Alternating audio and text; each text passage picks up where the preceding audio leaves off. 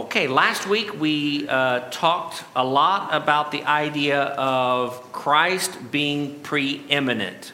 And we talked about uh, that each paragraph, each chapter, each page is a different thing about Christ, a different kind of expose on who Christ was or what he means. And tonight, or tonight, uh, this morning, we're going to really focus on reconciliation. We'll get to that in about 10 minutes, uh, what it means to be reconciled, and then we'll conclude by talking about service in the name of Christ. So let's jump right into the text and let's look at verses 13 through 18 and I want to actually go back and pick up verse 12 because as we were closing last week, we looked at verses 12 and 13 together. But verse 12 says, Giving thanks to the Father who has qualified us to be partakers of the inheritance of the saints in the light. He has delivered us from the power of darkness and conveyed us into the kingdom of the Son of his love, in whom we have redemption through his blood, the forgiveness of sins. He is the image of the invisible God, the firstborn over all creation. For by him all things were created that are in heaven and that are on earth, visible and invisible, whether thrones or dominions or principalities or powers, all things were created through him and for him. And he is before all things, and in him all things consist. And he is the head of the body, and the church, who is the beginning, the firstborn from the dead, that in all things he may have the preeminence. And that's one of the last things we talked about last week. David Creech made a comment about what it means and what it does not mean to be preeminent. And we may come back and talk about that here in just a second or two. But let's first of all jump into the text. And one of the first things that jumped out to me as I was studying this this week is the prevalence of the words he and his. I didn't count them, but I thought it was interesting that he and his is used repeatedly. That's not a surprise given the nature of what we've talked about with the church at Colossae. It's all about Jesus the Christ, it's all about Him. Then he says in the New King James Version, uh, he uses the word conveyed. Uh, the word transferred is what the New American Standard uses, and some of the other more uh, maybe modern versions. So it says that he has transferred us into the kingdom of the Son of his love. Isn't that a beautiful thought that we were in darkness, under the power of darkness, but we've now been conveyed or transferred into something that is better, something that is superior, something that is light, something that is great.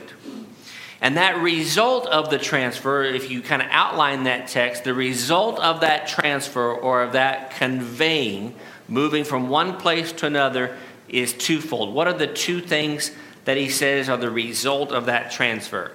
In whom we have what? Redemption. redemption. What does redemption mean? What does it mean to redeem something? Buy to buy it back? Um, to get something back? Um, yeah, David? Also, the idea of a, a, ransom. Right. So we know that the idea of ransom is a very New Testament idea where Jesus paid the ransom. Jesus is the one who says, I'm going to redeem them. I'm going to make it so that they can be transferred. Without Jesus, without Christ, there's no such thing as a transfer from the left to the right from one to the other, from darkness into light. And what's the second thing that is the result of the transfer? Redemption, and then similarly, yeah, I heard someone say it, forgiveness there. So, in whom we have redemption, which comes through his blood, and the forgiveness of sins. Now, we look at those two things and we say that they're one and the same. And, and in, for all intents you know, for all purposes, it really kind of is the same idea. But yet they're strikingly uh, different words that we need to appreciate. What does it mean to forgive? What does it mean when someone forgives a debt? Remember no more. Remember no more, right? So if you owe me $100 and I say, you know what, don't worry about it, I'm forgiving the debt. And then three weeks later I come to you and say, hey, when are you going to pay me the $100 back? Uh, that's not real forgiveness, right? And the same is true when we forgive one another. We are to say, you know what? That's something that's in the past. And we know that in the New Testament, he remembers our sins no more. Uh, what a wonderful idea there. And then the last thing here on this first slide is I want to talk about verse 15 for a second, where it says, He is the image of the invisible God. What does that mean? That He's the image of the invisible God. Emmanuel. Emmanuel, I love that, right? Matthew chapter 1, that He is God with us. That's a wonderful way of putting it. What else do we uh, mean when we say image? I put it there, image. Yeah, Brother John here. I asked the question, what is image without a question mark? I see that now. Exhibits all the attributes of God. The attributes of God being exhibited. Very good. So I have a friend with whom uh, who preaches, uh, and he's my age. In fact, I graduated high school with him. Um, he's smarter than me, uh, which doesn't take much. He graduated ahead of me a little bit. Um, but he came up with this. He said, Image is the idea of imagining man as God envisions. I wish I could have thought of that, but that's why he graduated ahead of me. Right? But imagine man as God envisions. Think about an image. And I thought, oh, that's kind of catchy. I'm going to remember that. So, and some of you writing it down, that's fine. But uh, he came up with that.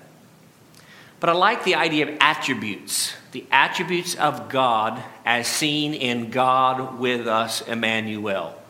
That's what Jesus was, and that's what Jesus is. That's what he continues to be for us, that image. Anything on the first three verses of our study before we go on to verse 16 in our text? All right, uh, Brother John, yes, here, David. Uh, and then we'll go to verse 16 here. There are those who say that, that teach that Jesus Christ was just a man, nothing more, nothing less. And they'll look at this verse and say, firstborn. So he was just the first being created. Mm-hmm. But of course, that's not the way that word is used. Correct. It's his uh, preeminence. It's used again down in verse 18, says he's firstborn from the dead, but he wasn't the first one to be raised from the dead you know, he raised Lazarus, there were others. So sure. that's not the way that word is used. That's a really good observation. So, trick question if someone does ask us, uh, when was Jesus created? It's kind of it's impossible. You can't answer it that way, right? Because he wasn't created, right? So he is an eternal being. It's the same thing as when, when was the Father created? He wasn't. He's just always been. Now, is that mind blowing to us? It is, right? We can't figure that thing out because eternity is that spectacular. But he is eternal. There's a difference between eternal and immortal. And the difference is, is eternal is there's no beginning and no end. Immortal is what we will be in the sense that we had a beginning. You go back and look at your birth year and then you transfer you you move that out to immortality where we live forever. But we we are but we are not eternal. We don't have that component built into us. We do have immortality built into us. But um, okay. Let's go ahead verse 16 where it says for by him what's the next two words all things that's different than some things right all things were created, it says, that are in earth, are heaven, that are on earth, things that you can see and things that are invisible, thrones, dominions, principalities, powers. And then again, he says in the latter part of verse 16, all things were created through him and created for him. So going back to the question that I asked a few moments ago about Jesus being eternal versus Jesus being created, how would you go about, and this, if you want to answer it, great. If you just want to ponder it and think about it this week, that's fine as well. But how would you go about the process of explaining to someone uh, Jesus' presence at the beginning? Because that's kind of a tough things sometimes to because most of the time we'll get to, and David has a comment here on that. But a lot of times we think about Jesus as being in existence from the time in which Luke 2 rolls around until forever. Well, that would make him immortal, not eternal. And there's a difference. Uh, Brother David. I was just going to say, John 1 In the beginning was the Word, and the Word was with God, and the Word was God, and all things were made through him. That's where I would start, I think. Yeah, I think that's a great way. Brother Torado over here, David over here. Um, John 1 is an excellent passage. And kind of, we talked about John 6 last week, or last week, before, but John 1 would work very well. I think from the beginning, every book uh, reflects Jesus in nature. Even from Genesis, uh, you know, man was built in our image. So it talks Absolutely. about uh, different things, even from the start. Genesis 1, verse 26, right? That's a great passage to use. I'm going to write that down in my notes here. So, uh, very good, Leland, I think about um, Brother Jason. First Peter 1, where it talks about he was foreknown before the foundation of the earth. And it also touches on the idea of Mm-hmm. uh, that redemption in that same passage. And so Absolutely. not only was he there and in existence, um, but this plan was in existence before the earth was even created. Absolutely. So Jesus, he, and, and for those of you who didn't hear, he was referencing 1 Peter chapter 1. Jesus is not a mistake. The church is not a substitution. Um, some, and, and going back to the point that, that John made a few moments ago, when people look at this and say, well, this proves, this proves that Jesus was just a human being. Some would suggest that the church is a substitute for what Jesus came to do and he failed in his mission, or that Jesus failed in his mission in an elementary way. That wasn't the case at all. This was before the foundation of the world and goes back to the very beginning. Uh, so I think that's very important that we understand that we don't allow anyone to accuse us of being the mistake. Philippians 2, we just studied a few weeks ago, talked about him being equal with God. hmm Also, in, I think it's John 17, verse 5, he was praying to the Father. He said, glorify me with the glory I had with you before the world was. Yep. And that is John 17, 5. Very good. Okay, verse 17, which we read, uh, I like the NIV a little bit better where it says, He is before all things, and in Him all things consist. The NIV, if you happen to have uh, that open on your app or you're, you're just from, you're reading from an NIV, says, All things hold together. So it's like Jesus is the glue that holds the whole world together and holds the Bible together and holds us together. What a, what a kind of a neat concept that Jesus holds us together. Um, when it says he is, verse 18, uh, what is the article? He is the head. Well, we know that unless it's a monster, something only have, has one head, right? So uh, we need to appreciate that there's no other head. And we know that from passages like Ephesians 4, verse 4, verse 5, that the body is the church, and we know that there is one of those things. And then the New American Standard says he has first place in everything. So Jesus is never second place, he's always first place. It's up to us to make sure that he's first place in our lives as well. Anything else on the first uh, 13, verses 13 through 18? Because I want us to go ahead and uh, move a little bit to verses 19 through 23. We got a lot of, a lot of stuff to cover. And someone said a week or so ago, when it comes to Philippians or Colossians, you know, we're spending five weeks studying Colossians. We could easily spend twice that studying Colossians, if not more. Uh, okay, let's go ahead to verse 19. For it pleased the Father that in him all the fullness should dwell, and by him to reconcile all things to himself, by him, whether things on earth or things in heaven, having made peace through the blood of the cross.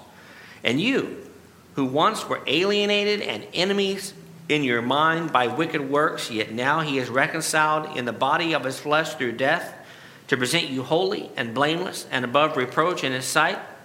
If indeed you continue in the faith, grounded and steadfast, and are not moved away from the hope of the gospel which you heard, which was preached to every creature under heaven, of which I, Paul, became a minister. A lot of stuff in there. We could spend the rest of the period just in those five verses, uh, but five or six verses here. But let's. I thought I, I like the phrase "it pleased the Father." Um, sometimes uh, we think in terms of sermon titles or class titles or article titles. Consider the things that please the Father, things that please the Father, and make a list of things. You know, there's a lot of things that please the Father. But one of the things that is specifically mentioned is what? What, what made God pleased?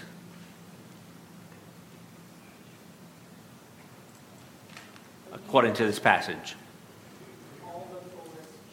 That not some of the fullness should dwell, all of the fullness should dwell in Jesus the Christ. Notice that authority was given to Jesus, was indeed given. Going back to Matthew 28, where Jesus says, All authority has been given to me both on heaven and on earth. It's a similar kind of statement. Jesus did not take the authority away. There wasn't a struggle in heaven. It was God saying to the God the Father saying to the Son, I'm giving you this authority. Um, what about the word in verse 20 that we, we use a fair amount of time, although I think we use it less now than we did maybe 30 years ago because of technology, and I'll get to that in just a minute. But what, is it, what does it mean to reconcile? Yeah, David? Well, different from what you just threw up there, I was going to say um, to, to balance or to harmonize. To balance or to harmonize, yes. Uh, by, I looked up the definition in, one way or another to win over to friendliness. Now, usually when we use it, we use it in the idea of balancing or settling. Now, this will, this will be very um, foreign to anybody underneath the age of probably 35. But in the olden days, you had to settle or reconcile your bank accounts because you couldn't do it on a computer. And so you had to look at your deposits and look at. I remember my mom, when I was a little boy, looking at the deposits. And when we grew up, there's a lot of those deposits in, in, in my dad's account. That was not true. But we look at the deposits, look at the withdrawals, balancing them, seeing, okay, I wrote these three checks, I made these withdrawals, I pay, these days I paid these bills electronically, right? And making sure that it reconciles. Okay, I've got X dollars over here on the left, and I've got X dollars over here on the right. Because if you have two different numbers, you have a problem, right? These days, you can just do it electronically and look at it, and you can keep track of where you are, and, and it's easy to do. So that's what I, what I meant by the fact that over the last 15 years or so, it's not, we don't use the word reconcile maybe as much. But I like what David said the idea of balancing something. So it says here in verse 20 that by Jesus, he came to reconcile or to win over to friendliness or to settle or to balance things for us, to bring us over and make sure everything was okay. The whole idea of reconciliation. Think about reconciliation in uh, a relationship. Maybe you've got two friends who are uh, not agreeing with one another, and a third party comes in to reconcile them. Say, okay, let's, let's talk about our differences and let's work through this. And you reconcile, you balance, you settle it, you win them over to friendliness. And I thought that was kind of interesting uh, to point out. We were, yes, David. So back, back when we did reconcile our checkbooks with the bank, you know, the bank would occasionally make an error, but usually the error was on our side. Sure. So there would be this divergence between what was right and what was wrong. Right. And here Jesus says he, by him to reconcile all things to himself. To himself. Yes. He's the standard. Absolutely. That's a good way of putting it. And then the other thing that I thought was interesting there in, the, in, in verse 20, 21 is that we were once aliens or once enemies. Uh, 1 Corinthians chapter 15, verse 19 is a verse that you're probably familiar with, uh, at least when you hear it. If in this life only we have hope in Christ, we are of all men the most pitiable. Uh, the idea being that if this is where we place our flag, plant our flag, we are going to be disappointed because we are enemies and aliens. We, this world is not our home, we're just a passing through, as we sing, right? Because we're focused on something else. But I underline the word were because we were once aliens. We're not anymore. We've been reconciled, we've been transferred, we've been conveyed over. Um,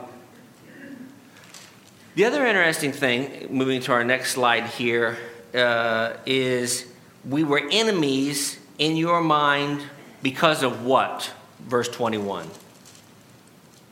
Wicked works. Because of wicked works. Uh, by wicked works, yet now reconciled. So we've already answered these questions, but I think it's important to, to address the two questions. Who is guilty of the wicked works? Not Jesus, not somebody else. I'm guilty. We're guilty. We're guilty of the wicked works. Who is it that does the reconciling?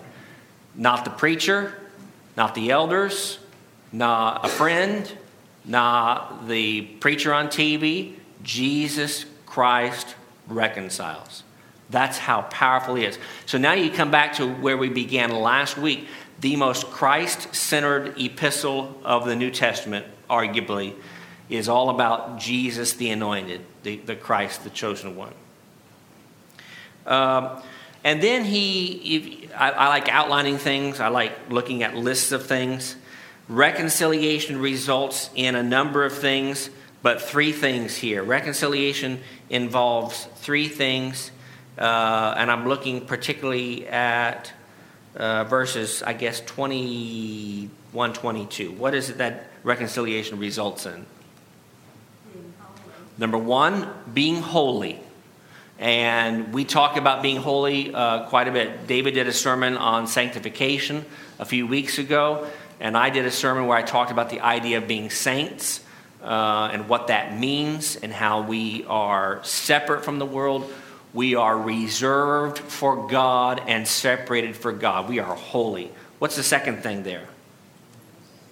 Blameless, right? What does it mean to be blameless? Does that mean you're without sin? No, because that's we know that that's an impossibility based on Romans 3. What does it mean to be blameless? Forgiven? Forgiven? Yeah. You take the blame and you less the blame, right? You remove the blame. And then the third thing, at least in the uh, New King James Version, is what? Above reproach. So when we are reconciled, when we are brought back to a friendly relationship with God, we are made to be holy, made to be blameless, and above reproach. And again, I like the NIV here, is the idea of free from accusation.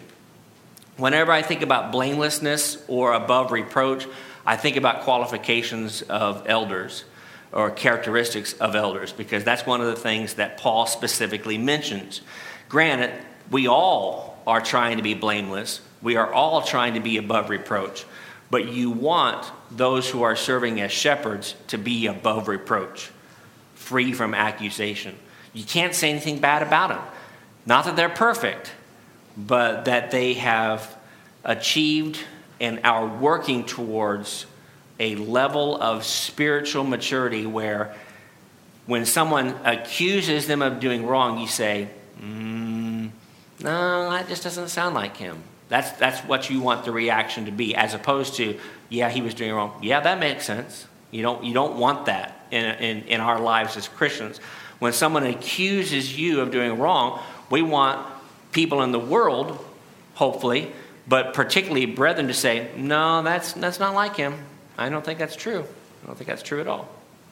Um, and then the key word, and I talked about this a little bit last week because of verse 3 uh, I'm sorry, verse 5 is the word if. Uh, that's the key word. So let's talk about the key word if for just a second here. Um, verse 5, which we studied last week, says, A hope which is laid up for you in heaven, of which you heard before in the word of the truth of the gospel. And then I'm a big ellipsis, dot, dot, dot. And then verse 23 starts out with one word, and that's the word if. It's one of the most consequential words in the New Testament. Uh, some of the most consequential words of the New Testament are two and three letters if, but, then, four letters. I get that. Um, but if, if we do four things, what are the four things we need to do? Here would be an, uh, a, a good invitation talk. What are the four things we need to do? If we do what? Continue in faith. That means we've got to start in the faith, right? So we got to continue in the faith. What's the second thing? Stable. We are stable or grounded. Third, that we are steadfast. And what's the fourth thing? Kind of, kind of similar to steadfast, but it's got a little bit of a different flavor to it. What's the fourth thing? Not moved away. Not moved away. So think about going back to Philippians chapter 1, which we talked about um, seven weeks ago, I guess it was, six weeks ago. I am appointed for the what of the gospel, Paul said. Defense. You, Paul was like a defensive lineman. You can, and someone that was like, I'm not being moved. I am going to defend the gospel. I'm going to stand for the truth. You are not going to move me from this spot. So continue the faith, grounded, steadfast, not moved.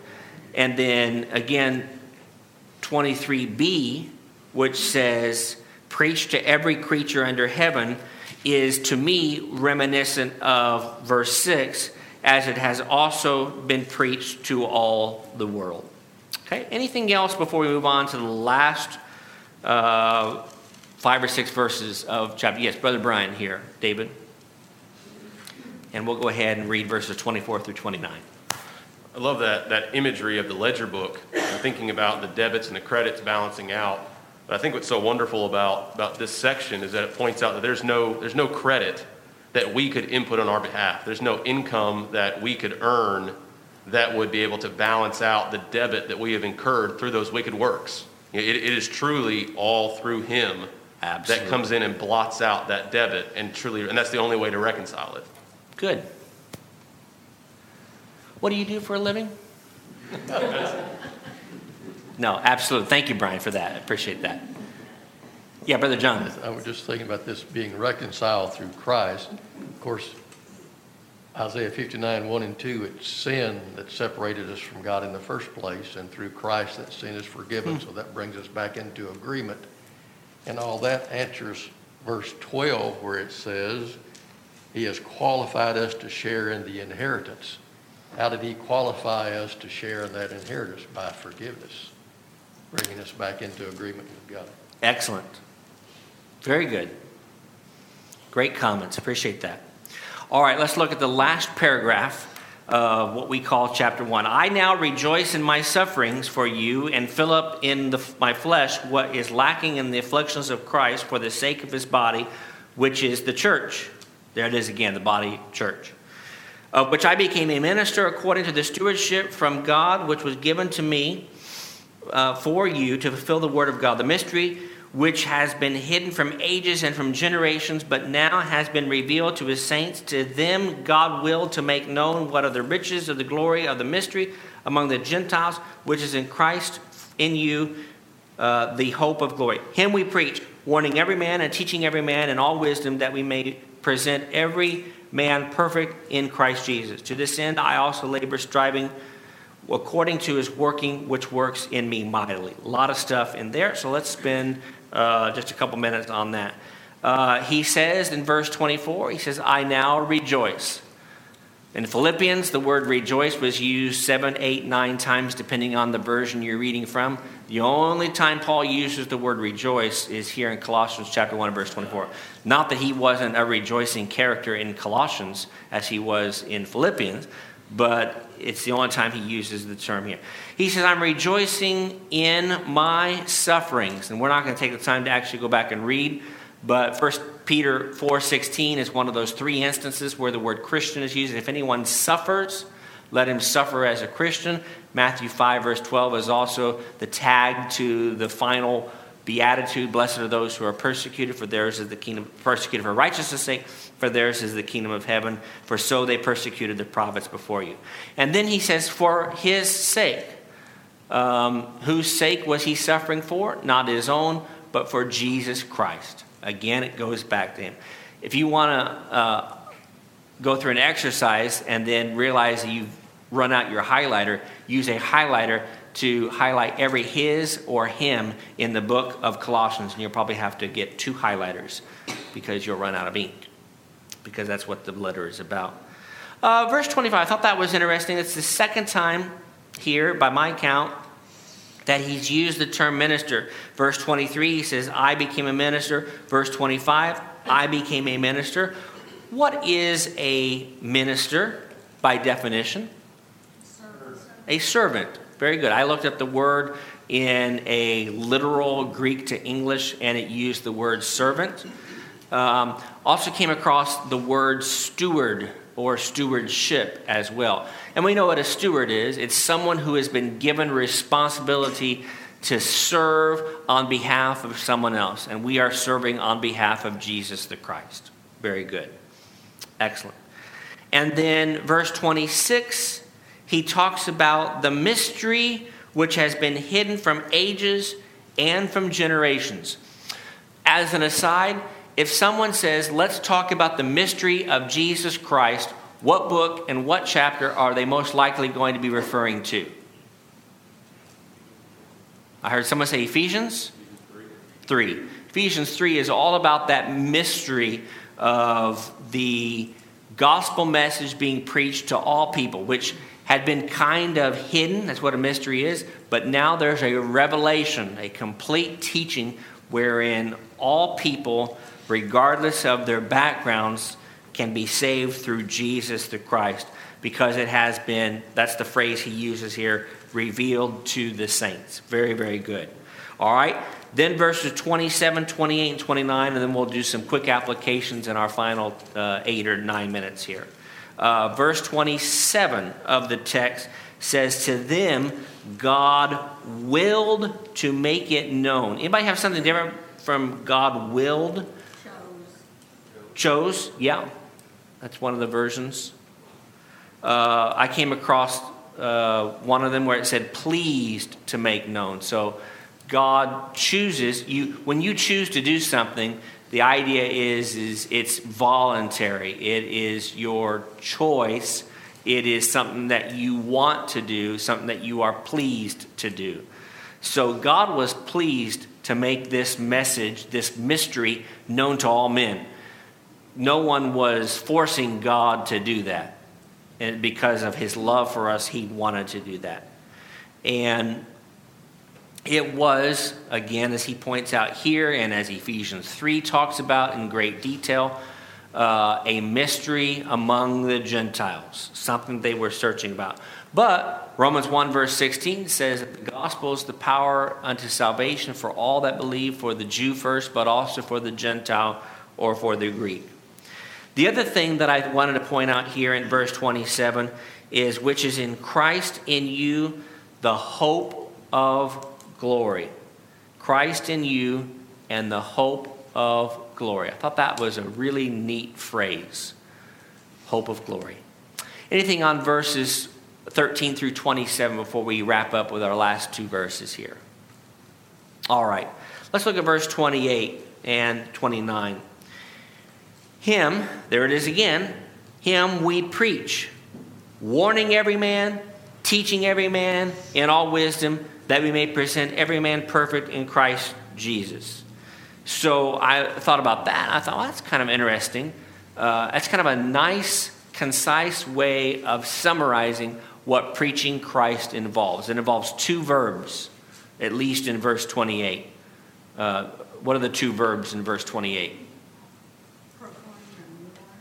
proclaiming and warning. So the New King James uses the word warning and teaching.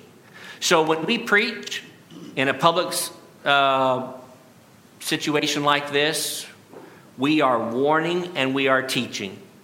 When we teach someone in our own homes or we are um, sitting in their office and we're having a conversation with them and we're trying to promote spiritual conversation and talk about the Bible.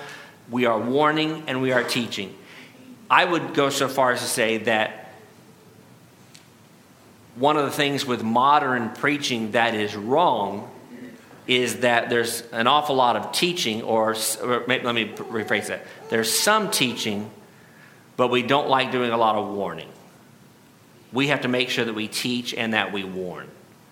Because, and, and the reason that we are sometimes reluctant to do that is because oh, I don't want to be um, um, Nicholas the Negative or Debbie the Downer. I don't want to be uh, the person that says, well, you can't do that. We have to be responsible for teaching others. And like we've said repeatedly in our study of Philippians and in sermons, we'd rather someone be upset with us in this life and spend eternity in heaven than be upset with us on the day of judgment for not sharing with them the message in the first place. So that's why I thought that was important. And the objective of preaching what's the objective of, of preaching? Is to perfect man in Christ Jesus, to make us complete and perfect and whole in the name of Jesus Christ. Reminds me in many ways of, of another passage where he says, For the equipping of the saints. What are we, we equipped to do? What? Equipped to be perfect and to be whole. All right? Then, verse 29, uh, and we'll wrap up here in our final five minutes here. Verse 29, Paul had a clear objective in his labor. He says, This is the end to which I also labor, striving according to his working, which works in me mightily. What does it mean to strive? Work for it, put forth effort. Uh, I don't, I don't, there's certain things I don't strive for, things that are easy and things that are simple, but something that requires effort, whether that be a manual job that requires a lot of sweat equity, maybe you're writing a sermon and you're really working hard at it, trying to figure out the right things to say. Maybe you are trying to find the right words to use to encourage someone and, you, and you're working really hard at that. Uh, the NIV uses the word strenuously. So something that strains you is something that pushes you. And so we strive. And then he says, it works in me mightily. Anybody have a different word than mightily? Or mightily? In verse 29? The NIV uses the word powerfully. So it's a powerful concept. All right. Uh, anything else on the text before we spend just a couple of moments looking at our applications? We always want to do uh, walk away with something.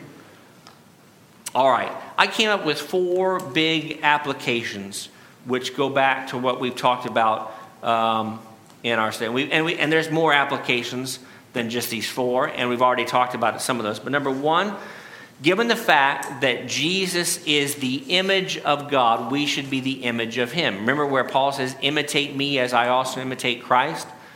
That's what we want. We want others to look at us and say, You look an awful lot like Jesus Christ. Well, that would be the greatest compliment you could ever pay a person.